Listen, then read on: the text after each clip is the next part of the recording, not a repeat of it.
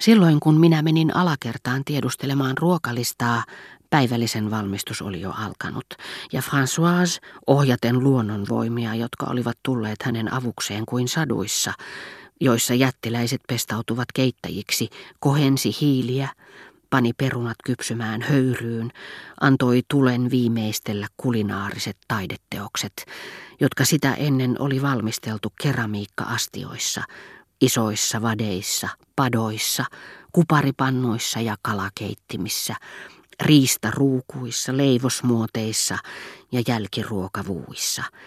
Ja siinä ohella kaikenlaisissa kattiloissa, joita oli täydellinen kokoelma. Minä pysähdyin katselemaan pöydällä olevia keittiötytön juuri riipimiä herneitä, jotka olivat rivissä ja lasketut kuin vihreät kuulat jossakin pelissä. Mutta erityisesti minua hurmasivat parsat, ultramariinin sinisen ja vaaleanpunaisen kirjavat, joiden tähkä, ohuelti malvanväriseksi ja kirkkaan siniseksi sivelty, vaalenee tuskin havaittavasti juureen päin – joka kuitenkin on vielä likainen kasvupaikasta, hohdellen ylimaallisesti sateenkaaren väreissä.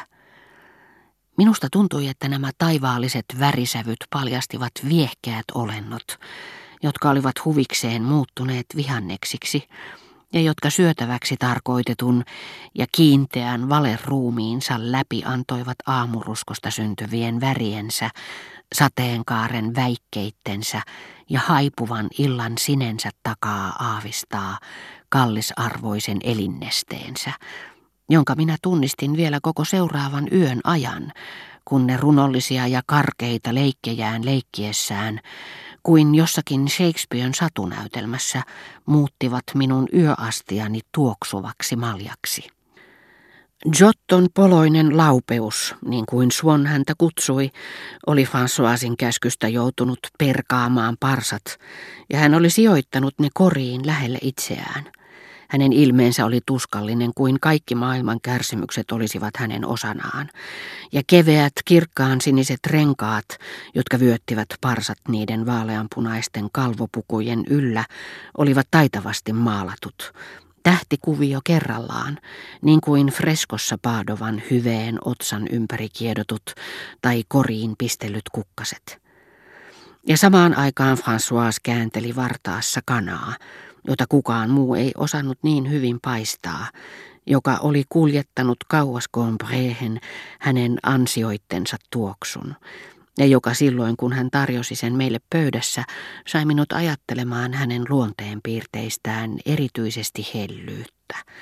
Sillä tästä lihasta, jonka hän osasi tehdä niin suussa sulavaksi ja mureaksi, lehahti minusta yhden hänen hyveensä ominaistuoksu. Mutta sinä päivänä, jolloin minä sillä aikaa, kun isä oli ottanut perheneuvostossa puheeksi Le Grandinin tapaamisen, menin keittiöön. Ei Jotton laupeus, joka oli hyvin sairaana äskeisen synnytyksensä jälkeen, taaskaan ollut pystynyt nousemaan vuoteesta. François, jolla nyt ei ollut apua, oli myöhässä.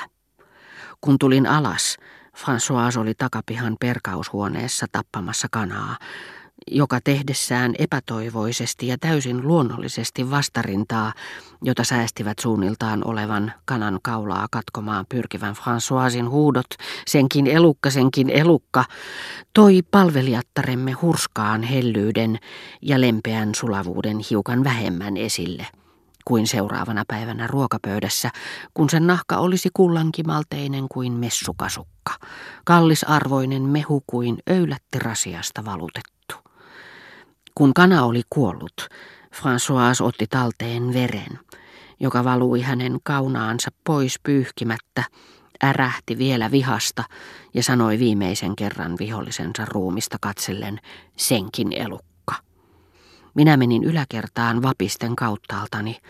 Olisin halunnut, että François erotettaisiin heti paikalla – mutta kuka olisi tuonut minulle niin polttavat kuumavesipullot, kuka valmistanut niin makoisaa kahvia ja sellaista kanaa? Ja sama raukkamainen laskelmointi oli kaikkien pitänyt käydä läpi.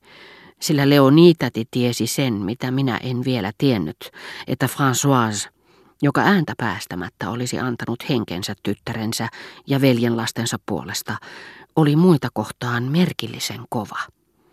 Tästä huolimatta täti piti hänet palveluksessaan, sillä vaikka hän tunsi Françoisin julmuuden, hän arvosti tämän työtä. Minä huomasin vähitellen, että hellyys ja nöyryys, Françoisin hyveet, kätkivät taakseen perkaushuonetragedioita, niin kuin historiasta tietää, että kirkkojen lasimaalauksissa kädet ristissä esitettyjen kuninkaitten ja kuningattarien hallituskauteen kuuluivat veriset väkivallanteot. Minä havaitsin, että lukuun ottamatta omia sukulaisia ihmisten onnettomuudet herättivät Françoisissa sitä enemmän sääliä, mitä kauempana he elivät hänestä. Kyynelvirrat, joita hän vuodatti lukiessaan lehdestä tuntemattomien onnettomuuksista, lehtyivät heti, jos hän pystyi hahmottamaan kohteen mielessään hiukankaan tarkemmin. Eräänä synnytyksensä jälkeisenä yönä keittiötyttö sai hirvittäviä vatsakipuja. Äiti kuuli hänen valittavan, nousi sängystä ja herätti Françoisin, joka julisti tunteettomasti, että huudot olivat pelkkää teatteria, että tyttö halusi leikkiä herraskaista. Lääkäri, joka oli pelännyt tuskien tulevan, oli pannut meidän lääkärikirjamme väliin merkin sille kohdalle, jossa niistä puhuttiin, ja siitä hän oli kehottanut meitä lukemaan ensimmäiset hoitoohjeet. Äiti lähetti Françoisin hakemaan kirjaa ja varoitti häntä pudottamasta merkkiä. Tunnin kuluttua François ei vielä ollut tullut takaisin. Äiti luuli närkästyneenä, että hän oli mennyt takaisin nukkumaan ja käski minun käydä kirjastossa katsomassa. François oli siellä. Hän oli halunnut katsoa, mitä merkin kohdalla sanottiin, luki kohtauksen kliinistä kuvausta ja voihki ääneen nyt kun kyseessä oli esimerkkisairas, jota hän ei tuntenut. Artikkelin tekijän kuvaamien tuskatilojen kohdalla François kirkaisi aina, oi voi, neitsyt Maria, että Jumala panee ihmisparan kärsimään tuolla lailla, voi poloista raukkaa. Mutta heti kun minä olin pyytänyt häntä tulemaan ja kun hän oli taas Jotton laupeuden sängyn vieressä, hänen kyyneleensä lakkasivat vuotamasta. Hän ei pystynyt kokemaan sitä mieluisaa säälin ja heltymyksen tunnetta, jonka hän hyvin tunsi ja jonka lehtien lukeminen usein oli hänessä herättänyt. Ei liioin mitään samansukuista nautintoa kaiken sen harmin ja ärtymyksen keskellä, että oli joutunut nousemaan ylös keskellä yötä keittiötytön takia. Ja nähdessään samat tuskat, joiden kuvaus oli saanut hänet itkemään, hän vain päästeli pahantuulisia murahduksia, jopa inhottavia ivailuja, sanoen kun luuli, että me olimme lähteneet, emmekä enää voisi kuulla. Mitä piti mennä tekemään sellaisia ja nyt ollaan tässä pisteessä. Kyllä se silloin oli niin hauskaa. Paras olla irvistelemättä nyt, mutta kyllä sen pojan asiat mahtoivat olla heikosti, kun tuollaisen kanssa viitsi mennä.